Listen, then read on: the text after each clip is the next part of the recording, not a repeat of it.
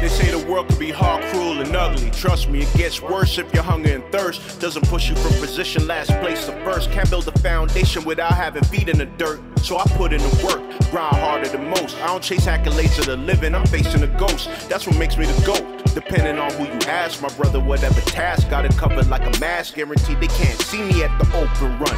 Cause I cook competitors until they look well done. Don't act like you don't know where I hail from. I had to climb up out the trenches, sit on benches till my time had come. Don't be mad at the player, be mad at the game. Sneak this and the hating, that's a flag on the play. Me falling off, huh, that'll be the day I'm like Bolt in the race, leave the track flambe, it's the open run. Open run,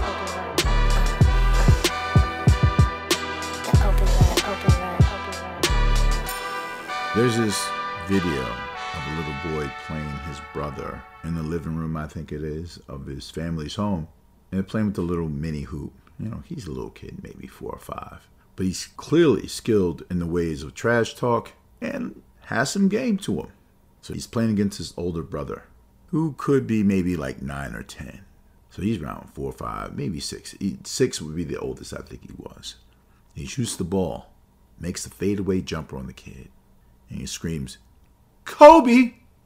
Whether you're playing with your brother in the living room or shooting balled up pieces of paper into a wastebasket or the imaginary hoop above every door jamb in your house, some way, somehow, some kids are probably calling Kobe somewhere. And on that, I'd like to welcome you to the Open Run with Will Strickland. That would be me. The Open Run with Will Strickland is brought to you by the fine folks at Press. We are press.net. I can be found across these rough interweb streets at W underscore Strickland and the number one on Twitter, Will Strickland and the number one on IG, and across all streaming platforms where podcasts can be found, including and especially at anchor.fm. Today would have been the 44th birthday of the greatest 13th pick in NBA history. This is not subject to debate. A five time champion, multiple time first team All NBA, multiple time first. I, I could throw the numbers all day. We know who he is. For many, he's arguably the GOAT. Some say he's been disrespected and left out of the GOAT conversation. Some say, hey, look, can't be the GOAT if you didn't start your first two years. I- say to them, the good Dr. Thomas Edward Patrick Brady is an example. Is it the same? I don't know. Am I trying to make linear comparisons with these false equivalencies? Maybe. I don't know. You tell me. But what I do know is the life and times of Kobe Bean Bryant will be celebrated today. The good and the bad, as people are prone to do. They want to make sure that while they give out flowers, they definitely give you the thorns that come along with it. Because we are all complicated beings. Why did I feel like I was about to start singing Michael Jackson's part from We Are the World? There is good and bad in everyone. Oh, does he sing that part? That's an old ass song. My bad. At any rate, the beginning of Kobe Bean Bryant as professional in the National Basketball Association was stunted temporarily by Temple University's Eddie Jones, who was an all star in Los Angeles when Kobe got there. Started for two years in front of Kobe. Did that fuel his fire? He was a 17 year old kid playing with grown men, but he practiced like he knew he was going to have it. Preparation makes you ready for all situations that come your way. If you're preparing for the moment, when the moment comes, you're not surprised by it. That's how Bryant felt. In the 1996 draft, which is considered by some the greatest draft class in NBA history, I tend to disagree, but Kobe was a part of that draft class. Kobe was traded on draft night for Vladi Dottie, We Like to Party, Vlade Divac. Then a dude by the name of Shaquille Rashawn O'Neal showed up. And in 1996, the Lakers had a squad and a coach who was the coach of the year the year prior. Well, 94 95 season. Wasn't that far removed, but this tells you how much free agency can change a team. Free agency, as we now know it, for the most part, didn't really kick in until 1994. So Shaq exercised his options, showed up in LA, want to be in LA, want to be a star in multiple ways. Now you have these guys in the same squad. For two years, Eddie Jones starts in front of Kobe. He's an all-star, play great defense. But at a certain point, that had to end. They put a lot behind this prodigy, someone who Jerry West, then the GM of the Los Angeles Lakers, said was the best prospect he'd ever seen coming out of high school. I praise. but still he didn't start for two years. Oh yeah, he won the dunk contest at All Star Weekend. That's great. Doesn't give you time in a grown man's league with an old school coach. Nah. It was not until after the trade, after Del Harris was relieved of his duties in 1999, that the Lakers brought in the best possible candidate. High visibility team, high visibility coach who had just won six championships in Chicago. Philip Douglas Jackson. 1999, he comes in. Automatically, they start winning. In the 1999 2000 season, they get to the finals, they defeat Indiana. 2001, they cook AI, Allen Iverson, and the Philadelphia 76ers, and people say it was a bad team. Stop saying that. They had the MVP in Allen Ezail Iverson. They had Dikembe Mutombo, who's a, I'm not going to say all those damn names. Shouts out to Deke, who was Defensive Player of the Year that year. Larry Brown was Coach of the Year, and Aaron McKie, Blue McKie, the head coach of Temple University, was the sixth man of the year. They had a squad. They just couldn't beat Shaq and Kobe. Kobe was at his young, full powers, ready to blossom and bloom, and you could start to see the fissures in that relationship between Shaq and Kobe toward the end of that 2001 championship season. 2002 was easy enough. They played against the New Jersey Nets at the time, led by Jason Frederick Kidd. There was no way that Kenyon Martin and Aaron Williams, yeah, I said Aaron Williams, you were like, who is that? Yeah. And guys like that in the middle were going to stop Shaq. He was unstoppable. That three year run, he was damn near unstoppable. Like 35, 36 points, 15 rebounds every night. You couldn't stop him. He won three straight finals MVPs. Some people say, oh, Kobe should have won one of those. We've heard that argument before, but there's no championship where that guy that already has some championship experience when he got somersaulted by Akeem Abdul Olajuwon. But Kobe Bryant was ready. He wanted the stage. And when they did not make the finals in 2003, come after the 2004 season, Shaquille was out of shape. Kobe was driven by this maniacal drive to win at all cost. Then 2004 came around. These star-studded 2004 Los Angeles Lakers, with fading but still effective Hall of Fame players like Gary Payton and Karl Malone, who at 41 was still giving you numbers. But they weren't the same. Neither was Shaq, and Kobe thought, it's my turn now. I need to lead this team. And it showed itself in the 2004 finals against the Detroit Pistons, where they fed off of Kobe's drive to do everything for himself and not for the team. Chauncey Billups, Mr. Big Shot, man who went to seven straight conference finals between both conferences, which is an impressive thing that speaks to his ability to lead men, said that we knew Shaq was going to do what Shaq does, but if we tried to stop Shaq and stop those other guys, Kobe would think he could beat us all by himself. So we let him. And he beat the Lakers with four Hall of Famers on that squad in five games. The second greatest upset in finals history. That party was over there. And after that was go for mine. And Kobe did his work. He was killing everything moving, putting up crazy numbers. Won his MVP, the lone MVP. Some people feel like he was robbed of several others. There's always going to be an argument out there for that. But the goal was to win more titles. And with the teams, you know, oh, Kobe's team is trash. He needs more help. Oh, I wasn't supposed to say that because certain players are not supposed to need help, while others apparently do. At any rate, 2007, Kobe was looking at free agency, looking at Chicago, of all places. Actually said himself that he and his wife had already gone looking for private schools for their kids and places to live. Like, he was all but gone. I think that was just a ploy to get the money he wanted because he was always going to be a Laker. When he was drafted, he said, Look, if Charlotte tries to keep me, I'm going to, to Europe to play in Italy. They didn't believe he, a 17 year old guy could turn their franchise around. and They were right. In the beginning, he was not ready to do that. He wasn't ready to do it in LA either. But he was ready now. Really, he had no choice. Once Shaq moved on, it was his team.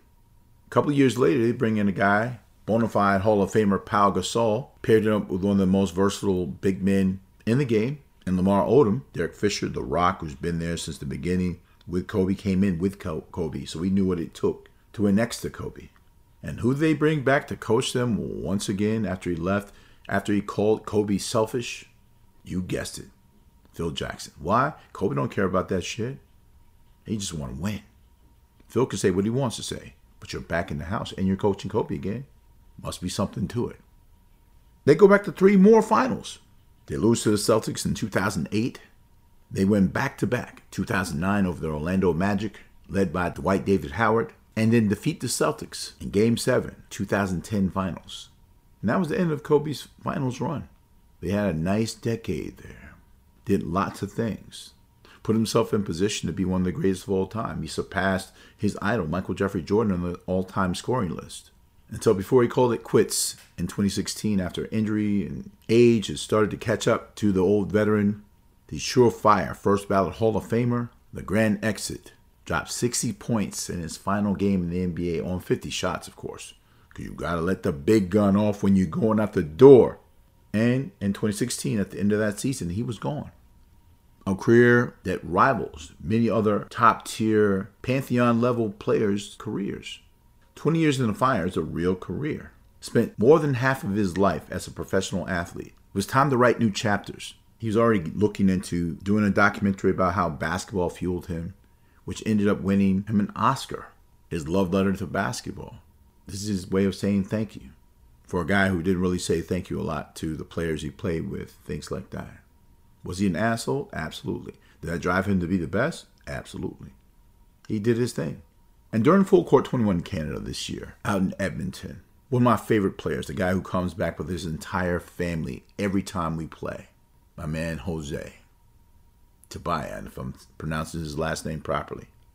Tibiana, it might be Tibian. He and his daughter both participated. Jose played in the tournament, his daughter was in my mini camp. And I noticed, and someone else noticed and recognized that Jose's number for the day is just random because you get shirts randomly handed to you once you pay your fee to get in the tournament. He was wearing number 24. Guess what his daughter, whose nickname is Kit Kat, guess what her number was? The number two. And so when we celebrate the sunrise of Kobe Bean Bryant on August 23rd, 1978, we also have to look at the sunset that happened January 26th, 2020, when he, his then 13 year old daughter Gianna, and seven other people perished on a hillside in Calabasas, California, when their helicopter crashed due to poor visibility. When my brother first called me telling me that Kobe was dead, I'm like, look, man, I know I'm not the biggest fan of Kobe in the world, but don't play like that. That's not cool. And then I stood there for the next three hours looking at the screen, incredulous. Could believe it was true. But Jose and his daughter standing side by side and me taking pictures of them from the back, looking at their numbers, thinking about what the game meant to Kobe and what he meant to women's basketball and how he was so invested in his daughter's success and her, her chances to play the game she loved, to play the game he loved.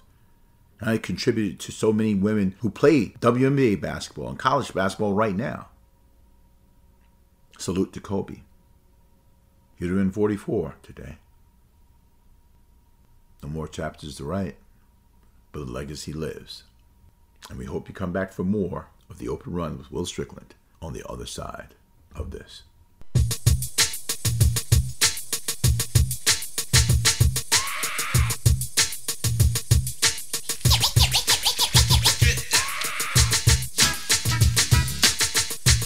Back giving you more of what you asked for. It's the open run. Will Strickland talking about the first ever All Canadian Finals for Full Court 21 Canada. Normally, we do these things in New York City during the All World Final at the Goat Park, 99th and Amsterdam, aka Rocksteady Park. And when I tell you about the Goat Park, I'm not talking about me. I know it's easy to assume that, but we're actually talking about the GOAT in terms of the man Kareem Abdul-Jabbar considered the greatest player to never play in the National Basketball Association, Earl Manigault told the story already. But we opted into having an all-Canadian final in Toronto this past weekend, as a matter of fact. A day very significant to me. I always think about August 20th, 1619. If you do the math, you can do the science, aka Google. And on this day, that was just the culmination of everything we had done for this Full Court 21 finals weekend. We started off with a meet and greet with all of our players. The meet and greet was great because we had players coming from all over the country. Plus, we had some special invited international guests Full Court 21 Tokyo champion Ryo Yamazaki came through to represent. She presented her rep, no doubt, in the court. We're going to talk about that in a second. Who came through. She just got off a plane from Japan. I'm not mad at her for coming all the way around the world to play in the world's most unique basketball tournament. Shouts out to our guy, Bang Lee, our brother out there in Tokyo. He's an absolute basketball legend in Japan and glad to have him as a partner and a friend. NBA TV Canada showed up as they agreed to shadow us for the entire thing. They saw the value in what we're doing, and we appreciate Adam, Nelson, and of course, Akil Augustine over there at NBA TV Canada for looking out for us. The meet and greet was cool because you could see the guys sizing each other up, like, yo, where's you from? They're talking about who they play with and where they play. I'm just sitting at the top of the table watching, observing. It's like young lions, you know, and they're looking around at each other. But the older guys is really cool, really quiet. They're eating and watching them too people put more bass in their voice when they're te- speaking to one another. Their chest got out, puffed out a little bit more. Like, okay, he's trying to show you buff. I get it. These guys are really ready. So, to name some of the guys who came out, and they all have nick nomenclature, that's what we do with Full Court 21. The 2022 Vancouver champion, Dominic Bakuteka, aka Dom Dom the Phenomenon, was there.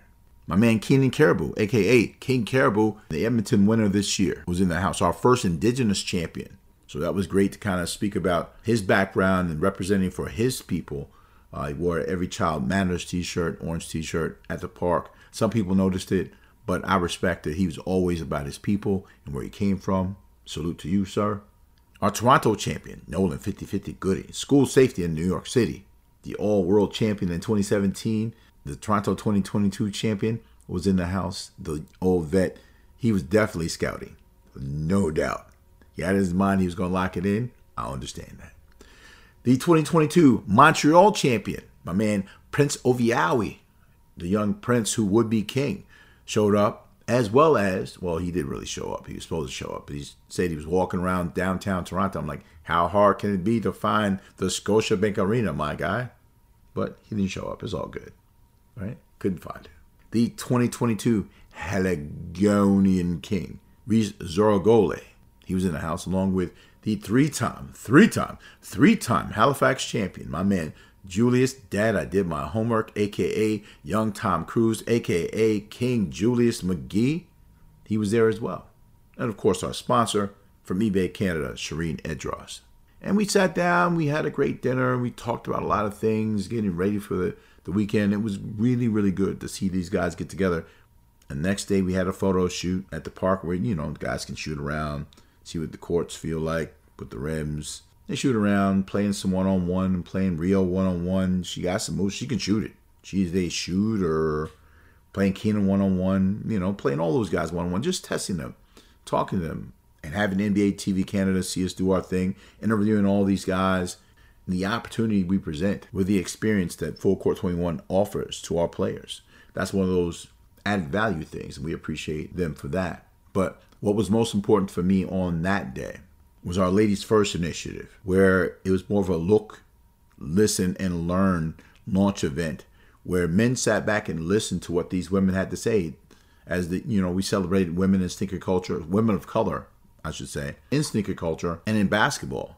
Too often we as men don't realize the privilege we have to go down to a court anywhere in the world and just start playing. So we want to learn how to help create safe spaces for women and know how we can be real allies to them in their fight for that public space and their fight for safety in these public spaces and the right to play the game they love too. I thought the panel was excellent, led by Marsha Gay Knight, who is our amazing moderator for the evening. She runs an organization called Black in Sports Business, which looks to mentor, nurture, amplify, and serve blacks in Canada who work in sports business I think that's a great thing she's doing, and we definitely want to support her. And our panelists included Nakisa Kumul Singh, who is the head of Hoop Queens, the founder of Hoop Queens, the first paid women's summer league in Canadian history. I don't know if they've ever done that anywhere else. Never heard of it, but amazing the organization she's put together. Definitely a key for us and our new partnership and new alliances as we're trying to increase the visibility of the women's game in Full Court 21 as well. She was on the panel. Shireen Edros, head of sneakers for eBay Canada, she was on the panel. Ivy Tumasi, who was a basketball player at Brock University, she played in the tournament. She was also on the panel.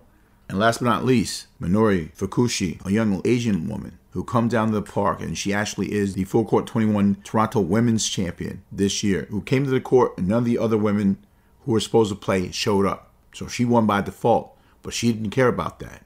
She's like, I want to play. So I let her play with the hyenas. She wanted to play with the guys, and she actually did well. Don't be surprised. Don't let the smooth taste fool you. She can hoop. That's all that matters. And so much was learned and exchanged that evening, stuff that I didn't know about women and how they see their place and their space in basketball and in sneaker culture. It's very enlightening. All of our guys showed up. They sat front row. They listened. We asked some questions at the end. I can't front. Somebody was cutting onions near me or starting to cut onions near me. When I was talking about how serious I was about making sure that we had more female engagement and how important it was to what we're doing with Full Court 21. But I don't want to pontificate all day and preach to you guys just make sure that you know that next year, Ladies First is coming across the country with Full Court 21. So be ready to tap in, show up, and show out for these ladies, no doubt. And then the tournament on Saturday. is the amazing tournament. Amazing tournament. And that's me being as unbiased as I possibly can be in this moment. I was very proud of what we had created. Not only the experience, but also the tournament. So I want to shout out everyone who helped us. And I can sit here and do that all day. But really, the players make it happen. The players make it happen. So we had some wild cards come in. I didn't even finish talking about Manny Campbell, our 2018 All World Champion from Toronto, who was also in the tournament. Was upset that our guy Demi Sosa, who hurt his back, the 2019 All World Champion, and could not make it to Toronto to play in the tournament. So we had some wild cards, including the 2017 and 2018 Toronto champion Anthony Otley, who played. My man Nicholas Gardner, aka Juvie, because you wanted to play in that tournament, huh? You trying to win all those prizes, huh? Let me stop doing that, huh? Right now. My man Moran Tesfaye has a realty business in Toronto, but he also played in the tournament twice. He's the wild card who came in to give us some numbers and make sure we had some guys on their toes, not knowing what surprises would come next. And I definitely want to kind of tell you what happened in some of those games. It was no doubt a heater outside, had to be 28 degrees Celsius, which is close to, if you do the math on the real quick tip, almost 90 degrees, 86 degrees. That uh, doesn't sound like real hot, but it was humid as well. But we started off the day with the first men's semifinals as I split the groups between the two all world champions. The Nolan Gooding group got to go first, and he came out locked in. He started off quickly, so he can chill a little bit later on because I'm trying to tell you, his first half was explosive. I thought he was going to close out in the first half. But he slowed down. Guys started to guard him up a little bit more. And then you saw other guys scoring. You saw Nicholas Gardner, aka Juvie, doing his thing. The big man running and rumbling through the lane to make sure he could be in the game. Then Reese the Beast Dorogole going out, dropping numbers, making sure that he understood he had to stay in the mix as well. Dominic Bakuteka had his best game of the day, the very first game. So it was very competitive. And at the end, Nolan figured he'd score a couple more points to close it out. And he did so, winning game one. In game two, Manny Campbell, the 2018 All World Champion, and his group came out. And despite a very quick push by the newbie, the young man Keenan King Caribou out of Edmonton, Anthony Otley, closed the show in a very, very competitive game where Manny Campbell pushed them both. Then the women came to play. In the first game, like it was really tough to see, but Rio Yamazaki, the 2022 Full Court 21 Tokyo champion, showing she had a lot of game, a lot of stuff in her bag. She was definitely styling on them and profiling, and she caught that first game. We also had our first air ball from the free throw line. And our rules in Full Court 21 is if you shoot an air ball from the free throw line during the game, no matter how many points you have, you go back to zero. Those are the rules. And it happened to Ivy early in the game. She was kind of rolling. She had a couple of points.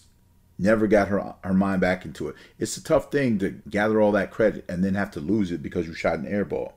But Rio won the first game amongst the women. As a result of Nolan and Anthony winning their first round games, they automatically made it to the finals. So these other four guys from each group were going to fight for a shot and a spot to play in the All Canadian final. in the second semifinal. Here's a rough, tough battle. And even though the big man, Nicholas Gardner, did his thing, Reese the Biz Dargole, who figured the game out. You could see it. He's making his free throws, making tough baskets, playing great defense, ends up winning that game and advancing to the All Canadian final, along with Anthony and Nolan. The very next game, probably the most competitive game of all, and it was something to watch. As Julius, Manny, Prince, and Keenan battled out for a spot in the final, and Keenan Caribou was hooking. It looked like he was going to close the game out early, had 21 points. All he had to do was hit from the half court line to win and close out the game. Shoots an air ball. Ouch. I felt for the young man because he played so great. And you saw Prince Owiawi from Montreal playing great. You saw Julius, Dad, I did my homework. King Julius, young Tom Cruise out there doing work. But eventually, the old vet came back to win it all. Manny Campbell advancing on to the 2022 Full Court 21 Canada All Canadian Final. Then we had the women's final, and that was something to see. Carly Ragan, Ivy, Rio, Alexa, and Minori. Minori is one of the best defenders I've seen in a very long time, male or female. Her dedication to playing defense, moving her feet, and stopping her opponent is she's very dogged about it. And I love that. Plus, she has the greatest and strongest handshake that I've ever. Really? I'm not even going to knock it down or minimize it in a way to say, oh, it's the best handshake I've ever felt from a woman. She has one of the best handshakes I've ever had, like gotten from anyone. It's strong, assertive, and real. She's about her business, and she's definitely about her business on the court. And she pushed and pushed and was on the verge of winning until Alexa Sawchuk, Wilfrid Laurier's finest. Alexa Sawchuk from Wilfrid Laurier University came out and did her thing and edged out Minori to win the 2022 Full Court 21 Women's All Canadian Final. So, congratulations to her. And the men's final was short one player. We had four in the final, and it gave these guys who had come from miles and miles away from different parts of the country one last chance to make it to the finals after they did not make it in the first two games. All you had to do was make a free throw.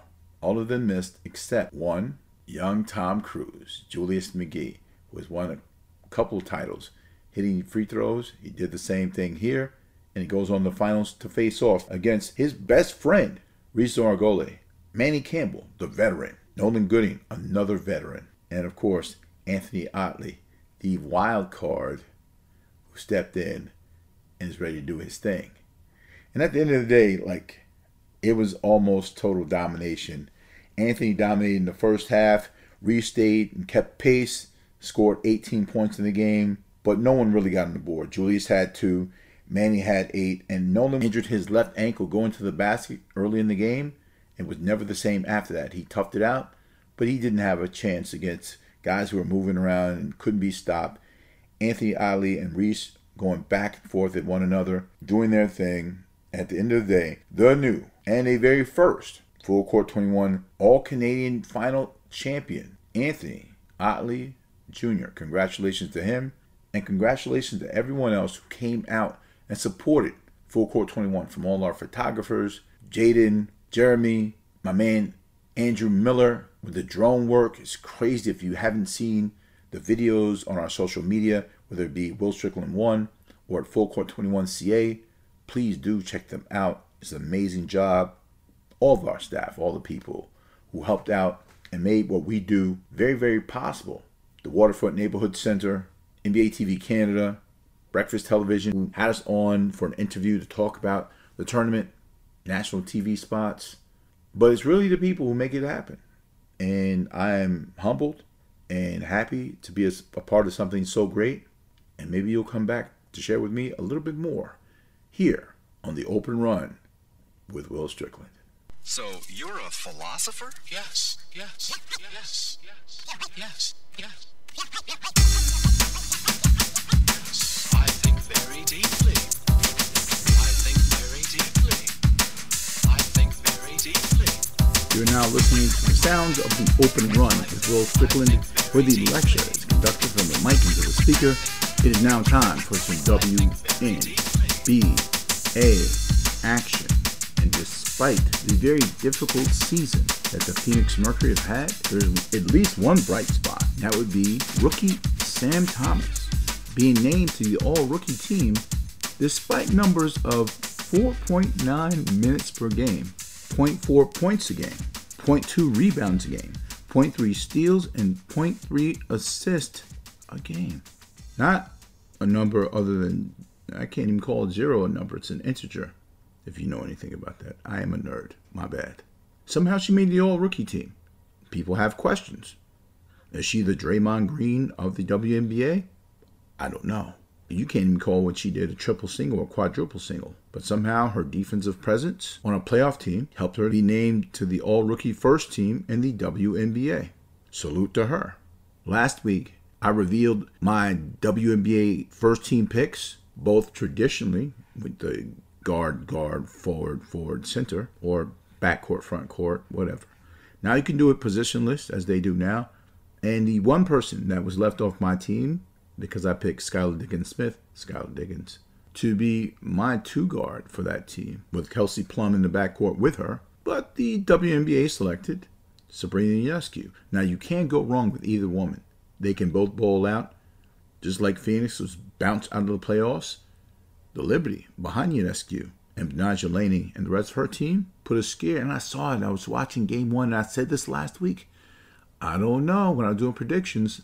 I don't know the Sky, the defending champions, have been looking shaky against top teams, and maybe they walk into that series with the Liberty and believe they just walk over them. The different thing is with the WNBA, not that they're going to the best of three series, is that the higher seed plays two home games first, and then the third game is played on the road. Well, by splitting the first two games with the Liberty, the Sky have to go to Brooklyn to play the Liberty in game three tonight to either move on or be eliminated. Well, after the beat them down, they served to the Liberty after losing game one in a shocking fashion. And watching that game, you could just tell the energy was not there, and the Liberty had nothing to lose, and they played like it. The Sky, I guess they remembered who they were in game two and issued the biggest beatdown in WNBA history a 38 point victory, 100 to 62. Wow. Guess they got tired of playing with their food. Game three is Tuesday. Make sure you check it out. See if the Sky can move on and advance to play in the conference semifinals against a team to be named because someone else was playing with their food. With no Arike Ogunbowale or the Dallas Wings, no problem. And Connecticut, the Connecticut Sun, I've been saying this all year about them. They remind me of the Utah Jazz, and this is one of the reasons. There's no reason whatsoever for them to play around with Dallas without their top star. But they are. And now they have to go to Dallas to play game three in an elimination game. And I don't trust them. If Dallas goes on to beat these guys without Arike and Ogunbowale, I don't know what's going to happen to Curt Miller or the rest of that team led by the still reigning and defending MVP and Defensive Player of the Year, Jonquel Jones. Alyssa Thomas has had an amazing season there. Brionna Jones coming off the bench doing her job. And still, they don't seem to be as dominant as they need to be. Now, again, I could be being pre- premature. They could hit their stride a little bit later. I don't know, but I just don't see it in them. They are primed to get beaten in game three on the road Wednesday when they play against the Dallas Wings. Going on to the West, see, those teams in the West, they handled their business. Phoenix was put to sleep for the rest of the season by the Las Vegas Aces. They didn't play around with them and Seattle did the same thing to Washington. I thought Washington would be a little bit more competitive, but they had no answers for what Jewell Loyd was doing. I've been talking about them all year. They had no answers of Tina Charles off the window. They had no answers for a woman who could be the MVP of the league and Breanna Stewart. And they definitely had any answers for the oldest person to ever record a double double in WNBA playoff history, the 41 year old Sue Bird, trying to stave off retirement for at least one more game. So, congratulations to both the Las Vegas Aces and the Seattle Storm. If this were any team could go to the WNBA finals, this looks like it could be a WNBA final right here. No disrespect to Chicago or Connecticut or any other team that comes from the East, but Las Vegas and Seattle, who is playing at who is playing at a championship level right now on both ends of the floor. Those matchups, I'm looking forward to them. Jackie Young, Chelsea Gray versus what they have in Jewell Loyd and Sue Bird. It's going to be a physical series, but of course, the matchup is going to be between the two MVPs. I do anticipate a lot of Kiah Stokes guarding Breanna Stewart to preserve A'ja Wilson, but A'ja Wilson doesn't get an easy task with Tina Charles down there either. So it's going to be very difficult to see what they're going to do. And I think the backcourt's going to make a difference here. The wings are going to make a difference here. And Chelsea Gray's the closer. Do they have anyone to match her? Jewell Loyd. But we'll see. They're going to need some defense, but I'm looking forward to this series so, so much. Who's going to go on to the WNBA Finals? I'll put it like this. Whoever wins this, I don't know. I was going to say something crazy just now, but the fact that these two teams could beat each other up so much before the WNBA Finals, that the team out of the East was like, okay, well, these guys are all banged up because they play so hard. Well, this is it. But I feel like the team that wins this series between Seattle and Las Vegas will go on to win the WNBA championship. Yeah, I said it.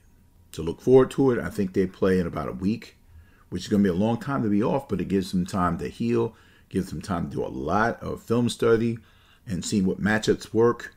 So good luck to both the Seattle Storm and Las Vegas Aces. I can't tell you who I want to see win, but I'm going to watch the entire series, no doubt. And before we move on, because on the open run, it's not how we start, it's how we finish. We're always going to say, Free BG, we're still thinking about you. We won't forget you. Because Dennis Keith Rodman said he's coming to get you. What? Okay. Now, I get it. Dennis Rodman has been to North Korea. Is cool with Kim Jong Un, the whole nine. I get it. But he's not Muhammad Ali as far as an ambassador to the globe. I don't know what his diplomatic status would be going to Russia if they would honor that. But hey, you never know. I don't want to dismiss Dennis Rodman. For those who don't know, I used to call him the greatest second round pick in NBA history. I can't count Willis Reed at number eight or number nine pick when the league was only nine teams or whatever the case might be.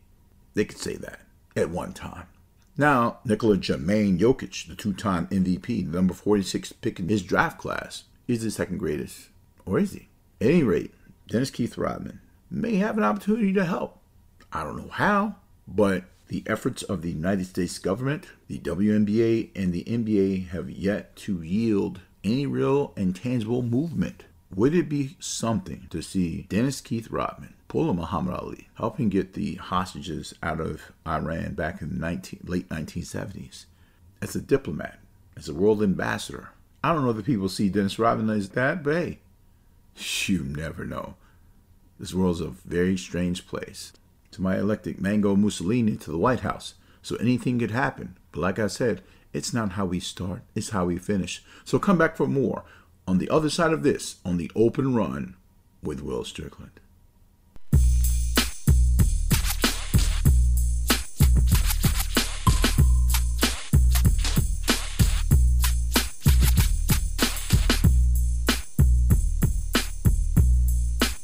It is now winning time on the open run with Will Strickland. I'd like to thank this dude named Wall Street, whose name, whose real name actually rhymes with Will Strickland, for being on the program today and talking to us about all things basketball as he does each and every week. And I want to send shouts out to a couple of people as their born days have passed just recently, including the man whose grooves you're hearing in between each and every quarter, the artist formerly known as Lawrence Krisna Parker.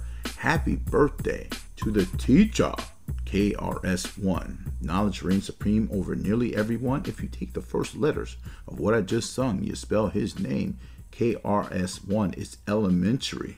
And what looked like someone was playing against elementary school kids when he was raining down hellfire and brimstone on everyone in the National Basketball Association, this man was born August 21st, 1936. His name, Wilton Norman Chamberlain, the most dominant force to ever lace up a pair of sneakers. Period. I never had to see him play. Paul Bunyan's stories are not. People say, oh, I didn't see him play, so I can't say he was dominant. Yeah, you can't see air either, but you know you can breathe. Relax yourselves. Wilt Chamberlain was absurd. He was a cheat code, and I'll tell you why. Seven foot one inch, 280 pounds. Claimed to have a 45 inch vertical. I don't disagree with it necessarily. He was a high jump champion in college at Kansas. And in his 30s, I saw him block sky hooks from the artist formerly known as Ferdinand Lewis Alcindor Jr., Kareem Abdul-Jabbar. Those things are way up in the air. You can see video. It's not doctored or anything. This dude was in his 30s, jumping and blocking shots like that. He claimed he could bench 500 pounds, but I saw him pick up Arnold Schwarzenegger like he was nothing, like a baby. Ran a 4-6 allegedly. He's the, in the Volleyball Hall of Fame. He played volleyball in his 50s when he was done playing basketball and stuff. A three-time Big 8 high jump champion. When people say he had 20,000 yoga partners, you know what that means. We're not putting that in this list. We know he scored 100 points in a game. No one ever did that. His first game in college, when freshmen could not play on the varsity team, his first official game, he had a nice average game of 42 points and 29 rebounds. His rookie year average in the NBA, after playing for the Harlem Globetrotters first, comes into the NBA because the Globetrotters are paying him more money apparently. 38 points and 27 rebounds as a rookie. He is one of two men to ever be named most valuable player and rookie of the year in the NBA. The other, the late great Wes Unseld. He didn't have numbers like that. Trust me. In his third season in the National Basketball Association, Wilton Norman Chamberlain averaged 50.4 points and 25.7 rebounds per game. Not a typo, I did not stutter. That same year, he averaged 48 and a half minutes, even though the NBA game is only 48 minutes long. He played every single minute of every single game, and all the old timers who are still around will tell you he helped to save the league. He was the biggest attraction in the league and never respected in the same way because the Celtics were winning championships and what was winning scoring titles. But he kept butts in seats and he kept you entertained, and people definitely misunderstood what Wilt Chamberlain was all about. But they will tell you he wanted to win just like anyone else. But he also knew his responsibility to the league to keep it going. The same way when we think about the WNBA and how fledgling it had been, and it continues to be in some degrees, you have to remember the NBA had barely been around 15 years when Wilt Chamberlain came to the league. There was no charter jets, these guys didn't have television deals, none of that. So this guy had to play 48 minutes a night. In his entire career, he never once fouled out of the game. I know why he didn't foul out he, in, in the early years, for sure. Who came to see Wilt sit on the bench? No one I know of. I wasn't even around. But I can tell you, through conversations with my dear old dad, blessed dead, some of his friends who watched Wilt Chamberlain play, they know. He's the only man to ever lead the NBA in scoring, rebounding, and assist. Ever. They talk about, oh, Wilt wasn't a winner. He wasn't this. You know how many people have never won a championship who are in the Hall of Fame? We live in a funny era. He won two championships. One of the teams is arguably debated as one of the top five teams who ever laced them up. With the 1966 1967 Philadelphia 76ers, first team to win 67 games in NBA season. Then a record that was broken later on by another team helmed by one Wilton Norman Chamberlain, a team that has the longest win streak in NBA history 33 straight games. The 1972 Los Angeles Lakers, also world champions, they won 69 games. That record stood for another 24 years, almost a quarter of a century. But tell me he wasn't a winner. They told him the next season after they won the championship that all Wilt could do was score. Okay, I'm going to lead the league in assist. Then goes out and does it as a center. And all those nights when they said, "Oh, well, he's he's losing the step. He can't score like he used to," he goes out and gets drops 60 points a night for three straight nights just to say, "Look, I can do what I want to do out here. This grown man business." He was so dominant. The then New Jersey Nets offered him a contract at the age of 50. He didn't come back, and I'm glad he didn't, because it spoils the legend. And this is movie, The Man Who Shot Liberty Valance, where the protagonist lives basically a life based on a lie, based on the notion that somehow he had killed the roughest, toughest hombre in town. Goes on to become the sheriff, then the mayor, then a governor, then a senator to the United States. As he's writing his memoirs, his biographer is trying to finish up, and in a fit of consciousness, the protagonist says, All the stuff I said happened didn't happen. Biographer says, So? You have to choose between the myth and the truth, always choose the legend. It sells more. Whether you saw Wilt Chamberlain score 100 points or not, the legend of him, much like with many other players, is bigger than the men and the women who play this game themselves. But on this day, we will honor the late great Wilton Norman Chamberlain, who would have been 86 years old, August 21st. Salute. Wrestling in power shouts out go to Mrs. Janet Hill, Grant Hill's mother, who passed away. I don't normally talk about family members like that, but we don't get the Grant Hill we got without his mother being such an amazing woman on her own merits. A lot of people don't know her background. I would suggest that you look up what Mrs. Hill did with her life. She was not just the wife of former NFL running back Calvin Hill or the mother of Naismith Memorial Hall of Famer Grant Henry Hill. Janet Hill was something else. Rest in paradise, Miss Janet. A guy who seems to have nine lives in the NBA, Udonis Haslam, coming back for his 20th season. Congratulations, he is a legend. People, how in the hell you can call this guy a legend? He doesn't even play. Oh, well, wait, are we moving the goalpost? He's played 20 years for the same team. Honor him the same way you honor Dirk, Kobe. Oh, he's there because he's just, you know, he's part of the Miami Mafia. They must see some value in him and what he does in the locker room and on the bench for that team. Well, he's just an assistant coach. He's also insurance. He'll go out there and play. I don't know if he'll play well, but he'll be, be out there and play, and they're paying him. He's part of the fabric. This is an undrafted guy who worked his way into being an NBA player. He had to go overseas, lose what? He was people don't remember him from the University of Florida. He's a chubby kid, worked his way into shape, got his mind right about what it took to be a professional in the National Basketball Association, and has a 20 year career as a result.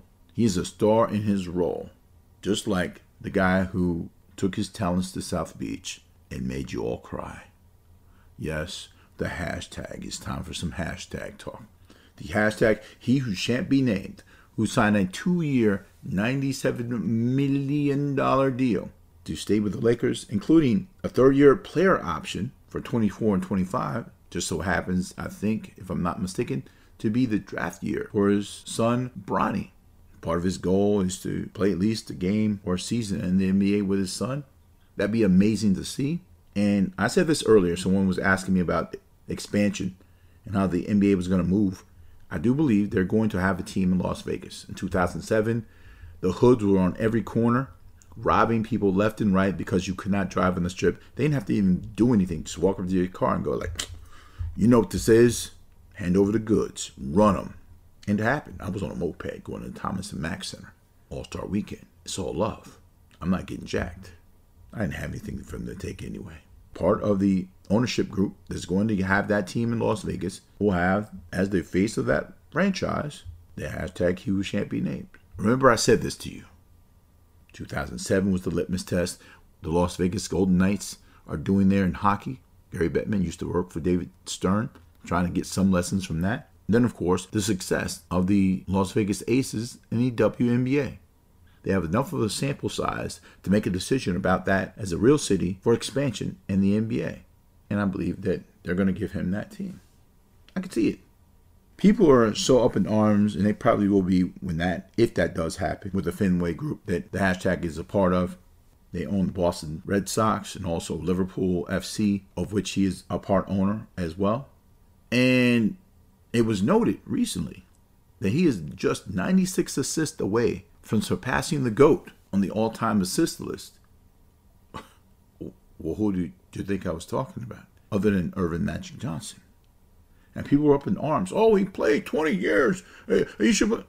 In order to pass Magic Johnson as a small forward, power forward, and he's a point guard, Magic Johnson was, is outstanding in and of itself, no matter how many years you play. But again, we understand the hurt, so we're going to keep it moving. Recently, the hashtag tweeted, Seattle, it's been 15 plus years since we've been out there. I'm going to show up. Jay Crossover, what's the deal, baby? And he shows up, and the response was ridiculous. He enters the center. You can't find him. And he puts out an Instagram post that says, Where is Lawaldo? Dead. The tears are real. He got jokes. But the fans who have not seen NBA basketball there in years, a great basketball city, my first team that I really and truly watched as a kid, the Seattle Supersonics, because of Gus Williams and Dennis Johnson, bless the dead, Lonnie Shelton, those guys, Jack Sikma, their uniforms. And this place called Seattle just reminded me. It when they said it's the Emerald City, I don't know why I thought about the Wizard. Well, I do know why I thought about the Wizard of Oz, but I did. I just like their jerseys. I like the way they played. They won the championship, and I was watching them on tape delay at 11:35 after late local news.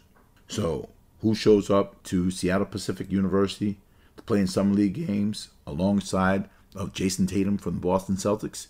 But the hashtag, and they showed up and showed out on the most humid day in Seattle history. It seems like so many people in the gym they had to stop the games because of condensation on the floor. But people were losing their minds that he was there, which would be in direct contravention of all of the alleged dislike for this young man. Dwyane Tyrone Wade Jr. and the hashtag putting together a documentary on Netflix coming out October 7th about the Redeem Team, the 2008 U.S. men's national team that goes on to the Olympics and wins gold again in Beijing. And that team featured the hashtag, of course, Dwyane Wade, Carmelo Kyam Anthony, and one, Kobe Bean Bryant, the elder statesman at the ripe old age of 30 on that team.